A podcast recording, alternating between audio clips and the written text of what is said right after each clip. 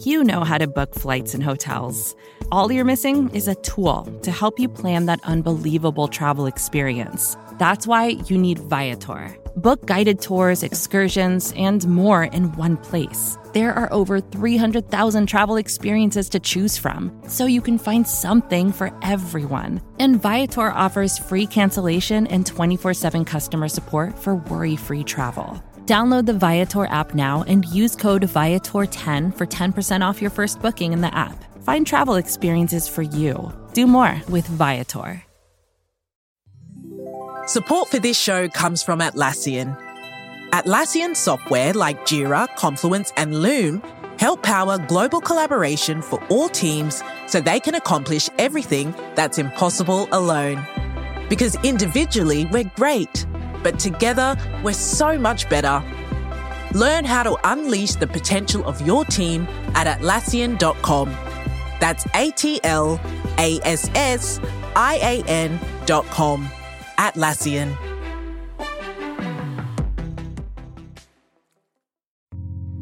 You're listening to the Vox Media Podcast Network.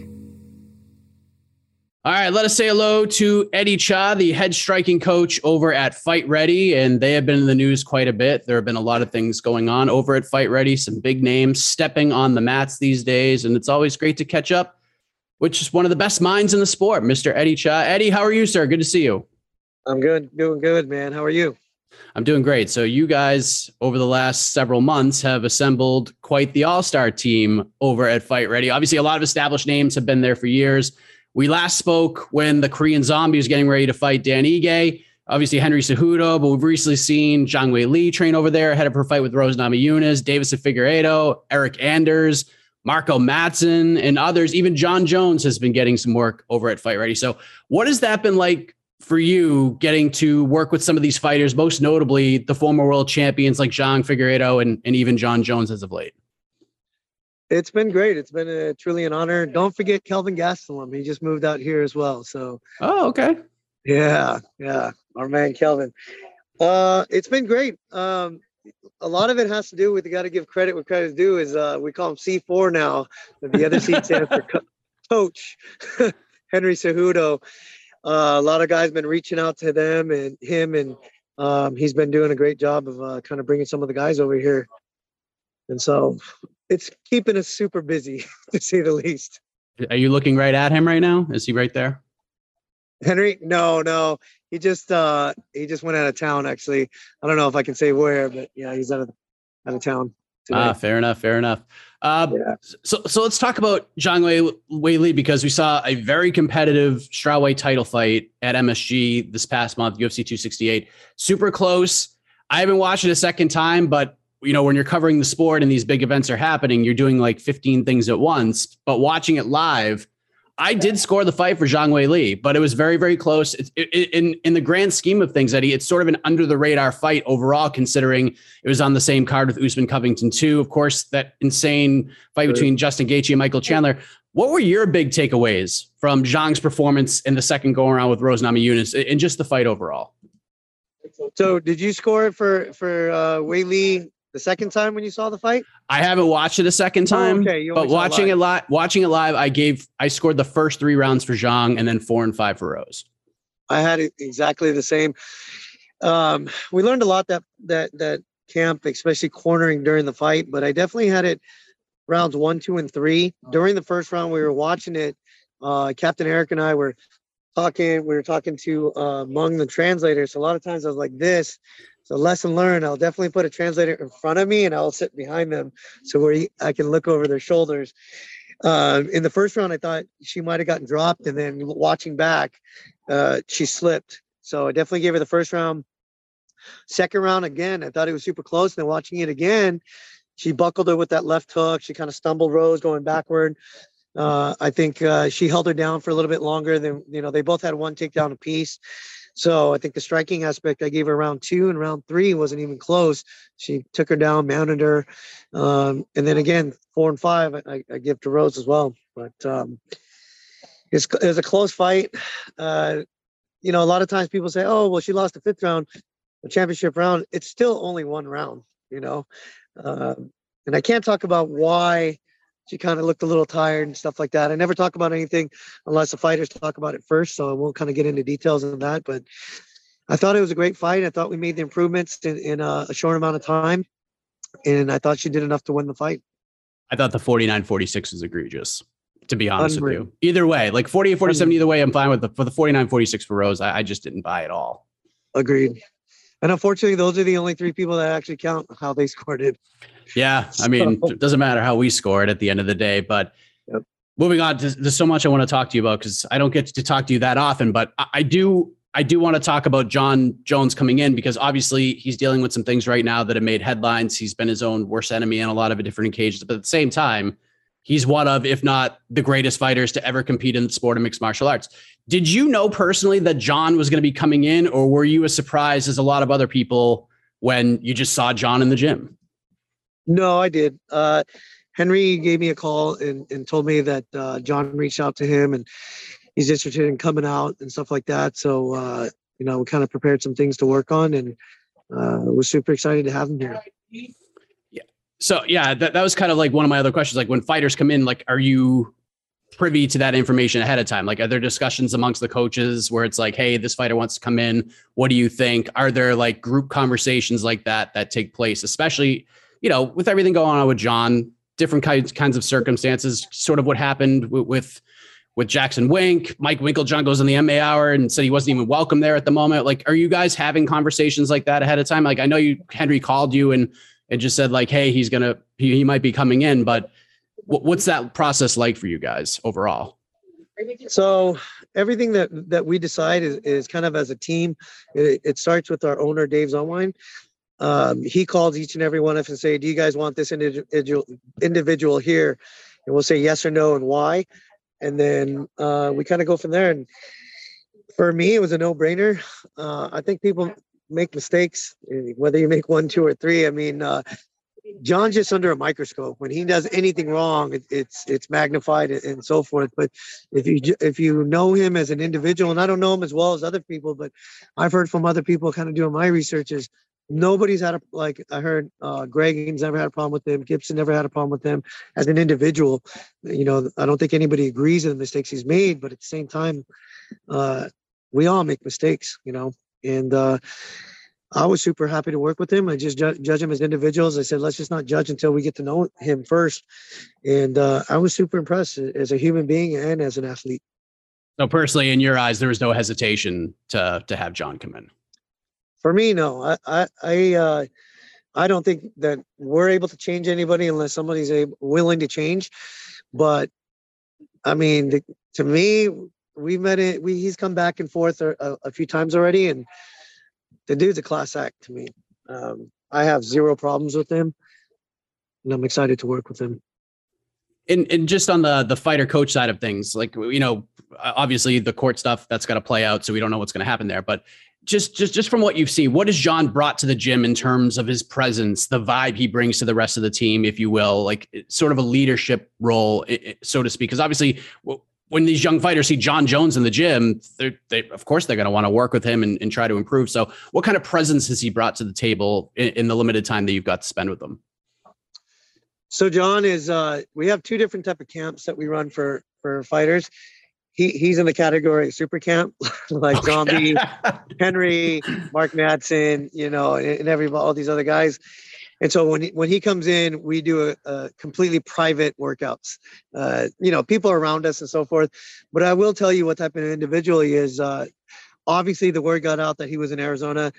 There'd be tons of people coming in, you know, wanting pictures and autographs even while we're working out, you'd see like little five year old kids with their parents and stuff waiting for for him to sign.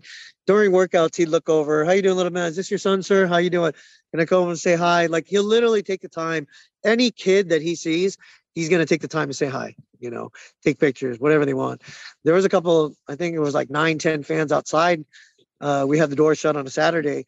Same thing. Goes outside, takes pictures with everybody, says hi. You know, like. Uh, it just to me it, you you can kind of tell them an individual how they act around kids it makes a big difference and um, yeah it's been great uh, another thing is eryk anders has been in camp i don't know how well they knew known each other or anything else um, but you know, the next week he came, I was like, what do you want to work on? He goes, oh, I'm, I'm here for Eryk, whatever he wants.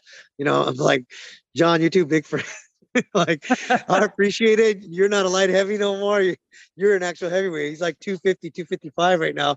And Eryk's like, what? He ain't, he's not helping me do nothing.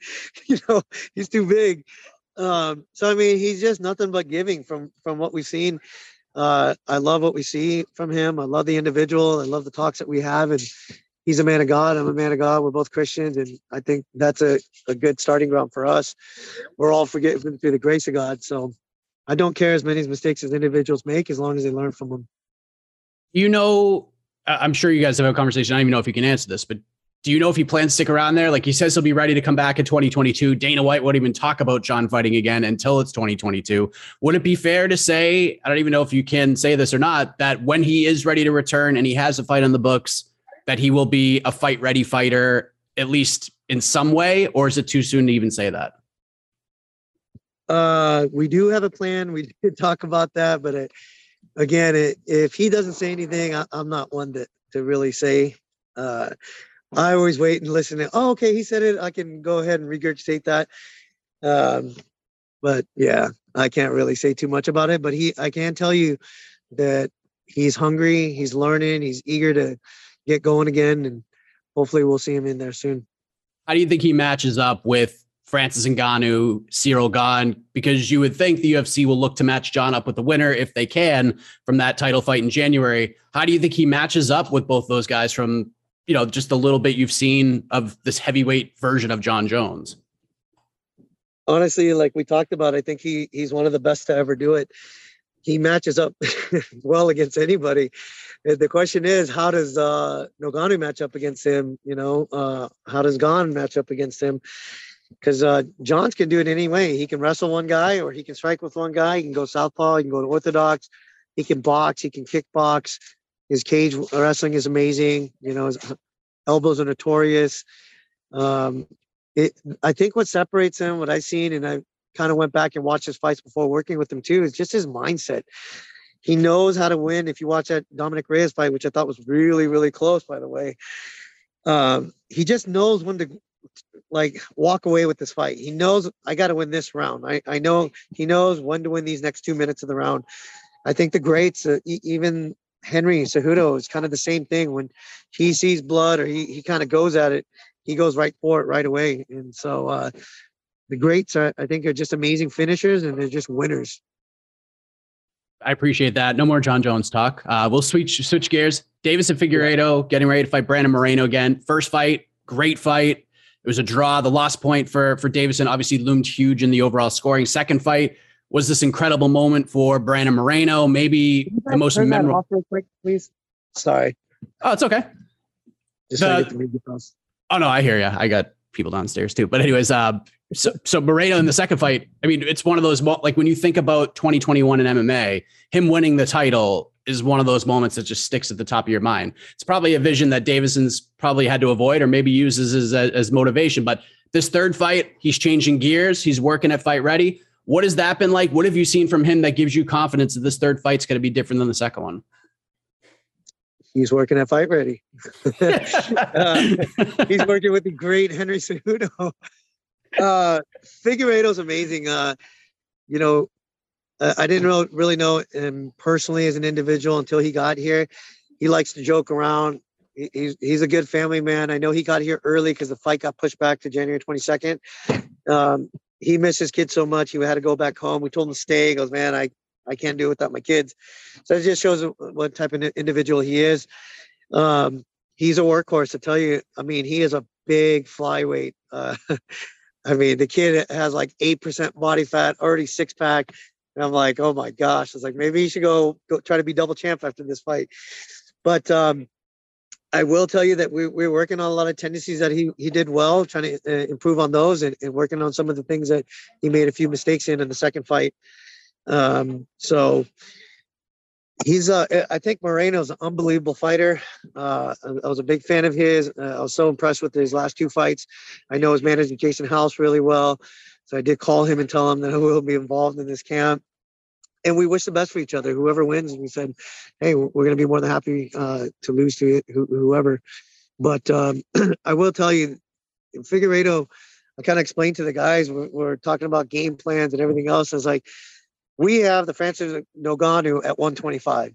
I mean, this was the most feared guy before the first Moreno they fought for the for the first time, and so uh, I think we need to start putting that fear back with, with good power shots and stuff like that.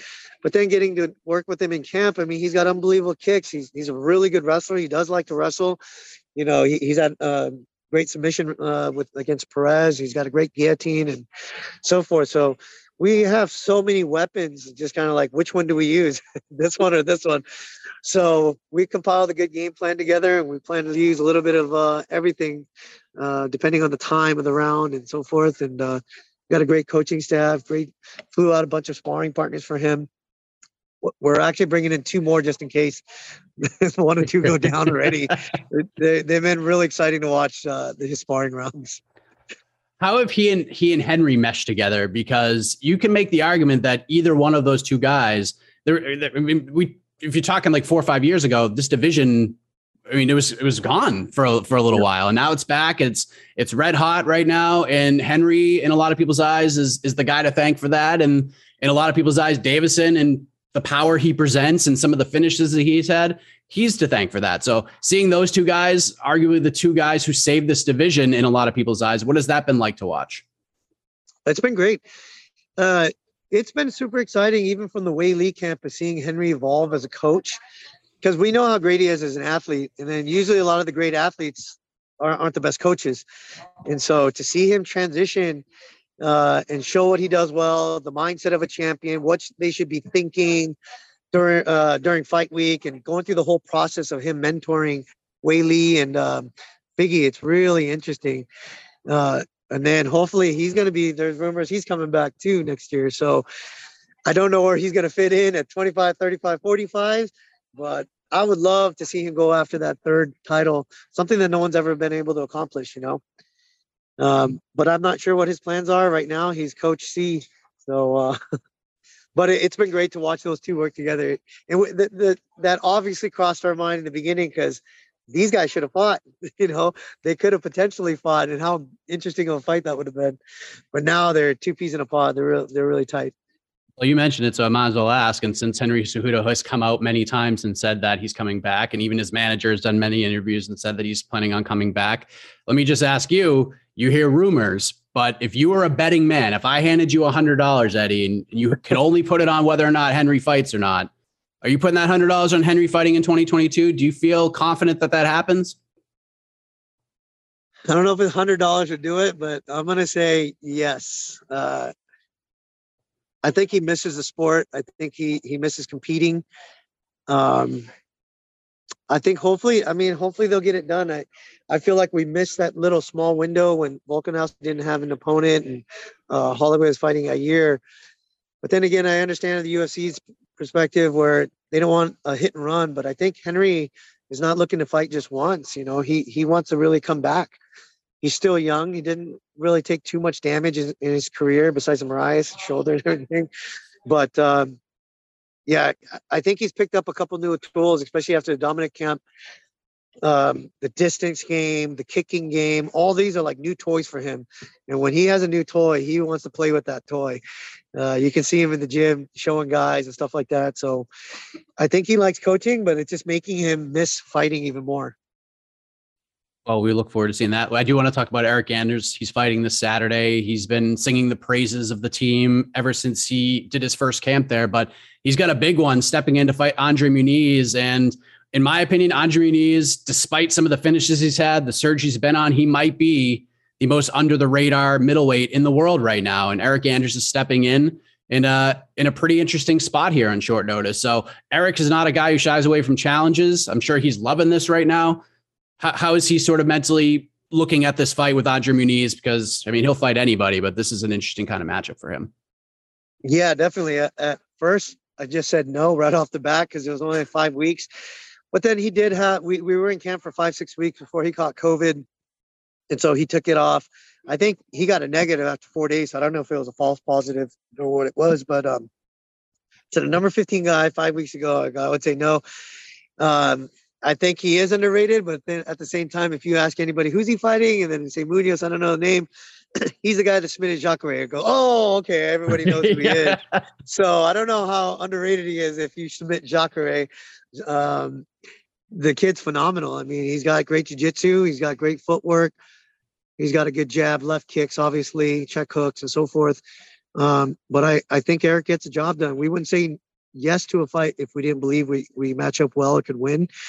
And so it was kind of similar to um, the fight that he took uh, before was another jiu-jitsu specialist. It was a little different style of jiu-jitsu, so we had to tweak some things, but um, it's going to be a great fight. I think he matches up really well. Eryk's been improving every camp. Like if you see the footage in, the film that before we got our hands on him, I've always seen the potential in Eryk. I told Eryk a long time ago. I called Jason House and told him uh, I want to work with Eryk Anders. And then uh, he goes, every gym wants to work with Eryk Anders. Name any coach that doesn't want to work with him. So we went down the list. He goes, that coach calling that. And uh, when he started losing, I still was calling Jason. I want to work with Eryk Anders. I go, I, there's something in this kid, something about this kid. I really want to work with this guy. So unfortunately, I got to work with him. But if you see from camp to camp, his footwork, his distance, his stance, his kick starting to improve, his wrestling is improving, his jiu-jitsu, just his fight IQ in general, um, setting his feet when he throws. I mean, he's not as flat-footed. Um, this camp again, I feel like he's leveled up again with his hand speed, going to the body, and I, I can't give too much away of what he's improved on and, and what we've been working on. But it's a really, it's going to be a really exciting fight, and uh, if he wins this, hopefully he breaks top 15. Yeah, I, I think Eryk's one of those great examples in MMA where, you know, obviously he was known from his college football days playing in Alabama. I'm sure he's he's thrilled that Alabama just beat Georgia and that yeah. whole thing. And um, but just seeing just his mindset, not just in the octagon, but out of it, like learning about being financially stable and saving your money and investing properly, like it like opened his eyes. He's he's a totally different guy interviewing him now than he was like 3 years ago. Have you sort of noticed like all the evolution outside of just fighting Eryk Anders over the over the time that you've spent with him? Oh, 100%. He's an entrepreneur now.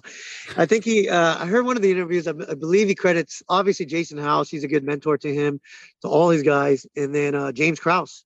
You know, those guys are buying up real estate, doing Airbnbs, and they're killing it.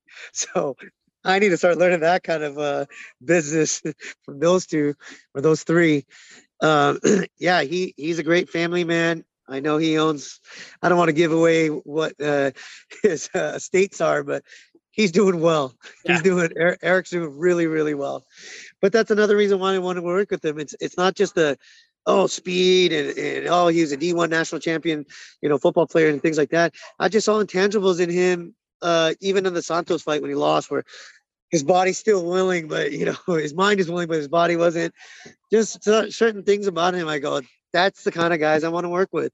The work ethic inside and outside the gym, and you know, just how he conducts himself. And I just love those kind of individuals.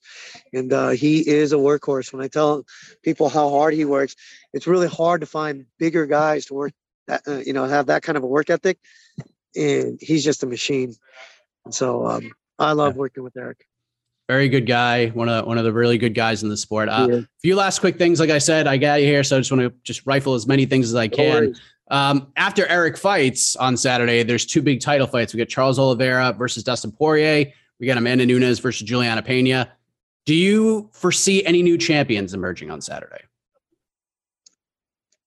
I hate picking, but I'm going to say I I could I could see it in the Poirier. I feel like that's a coin toss. You just depending on how the fight's going to go. I think uh, the uh, Poirier's coaches are so good at game planning. I know against the Holloway fight, even they're running that left hand roll under into a shot, roll under into overhand rights. They did it, that same move. I'm not going to tell us you what we call that, but uh, we have a similar move like that. He used it in the corner right into the first round and, and got a takedown off it too. So I love the game planning of uh, uh, of their coaches. I think Charles Oliveira is just on one these days. You see the improvement in him all around. Uh, they talk about his ground game. He has what the most submissions in, in lightweight yeah. history. Yeah, which is really really impressive with all the names out there. But his striking's phenomenal too.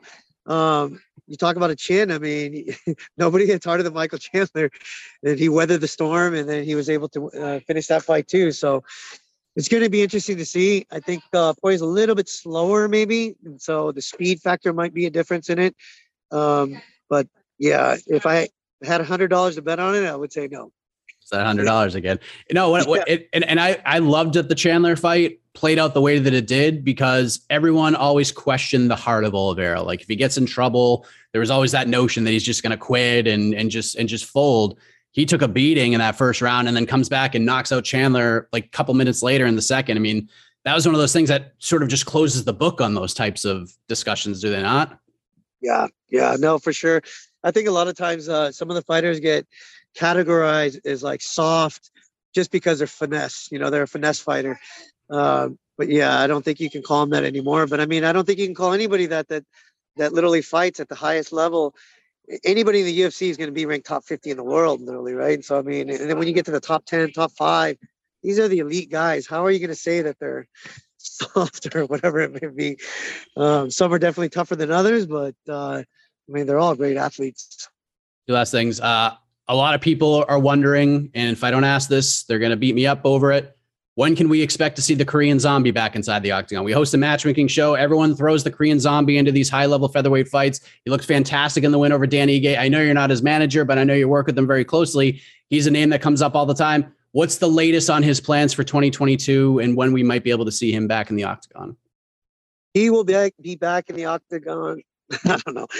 Uh, I spoke with him I almost speak with him on a daily basis, uh, see how he's doing. He kind of reco- he's still recovering from a shoulder injury from the Ige fight, um, but it's getting better. He's he's up to sparring. He's doing done his rehab and stuff like that. I think we're looking early next year. I would say. But you'd have to ask Jason House. He would have he would have those answers. okay, well, f- fair enough. So First half, we, first half of the year. We want it. We want him back as soon as possible. I feel like this is his whole career. Is he has so many wars or fights, and then he's out for so long. We were trying to stay consistent, and honestly, uh, we spoke about before the uh, the Ige fight. If all goes well, there's no injuries. He was going to actually just come back or stay out here another month just to train, and then try to get a back-to-back fight. But unfortunately, that didn't happen. Yeah. Well, everyone is going to be happy to hear that. And then last thing, big news broke today. You are a striking coach after all. Tyron Woodley is getting a second chance against Jake Paul next Saturday. Can he do it, Eddie? Can he do it? Did you even know about this? I did not know about that. Wow. I'm not, I'm not on social media as much as people think. Uh, only on fight week when there's really nothing to do. But no, that's uh I actually picked Woodley the first fight. So I just felt like his output wasn't enough. Um, I, I, don't know why. Um, I mean, that was kind of the tell of his last few fights in the UFC. Also, I just felt like bigger gloves. He's going to go and do it, you know. And but who knows? Uh, uh, you would you would think yes, but then rec- the history shows no. So I'm always kind of an optimist.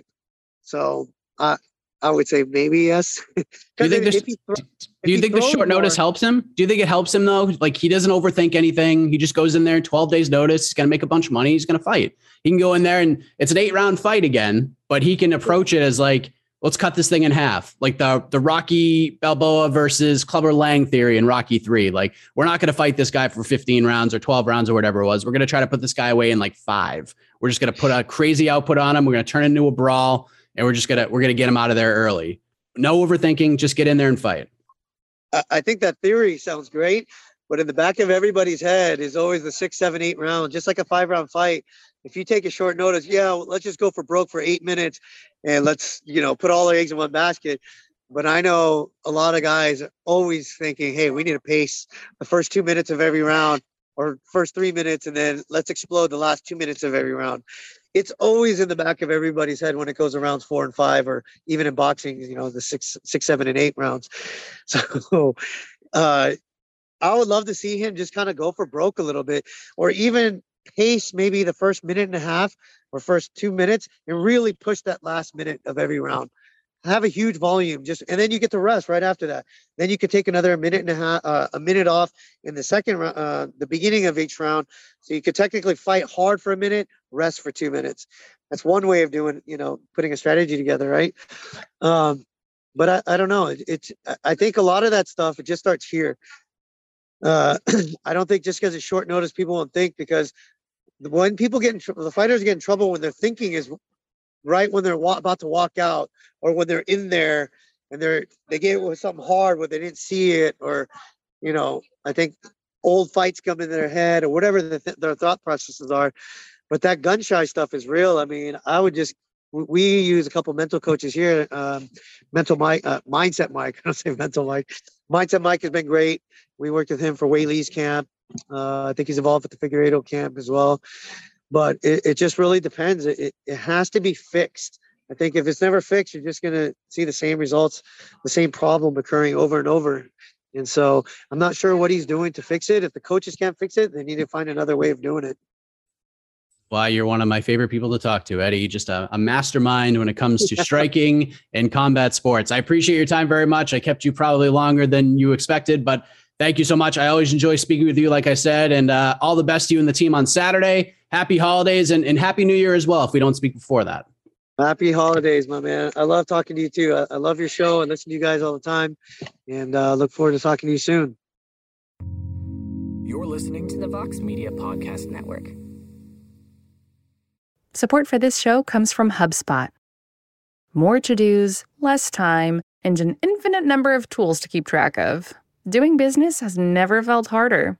But you don't need a miracle to hit your goals. You just need HubSpot because their all in one customer platform can make growing your business infinitely easier. Imagine this high quality leads, fast closing deals, wildly happy customers, and more benchmark breaking quarters. It's not a miracle, it's HubSpot. Visit HubSpot.com to get started today. First thing in the morning, as soon as you wake up, the to do list starts.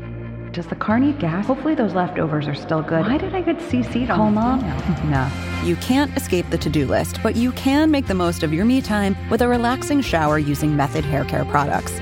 Try Pure Peace Volumizing, Simply Nourish Moisturizing, or Daily Zen Shampoo and Conditioner for daily use. All formulated with long lasting fragrances and are safe for color treated hair.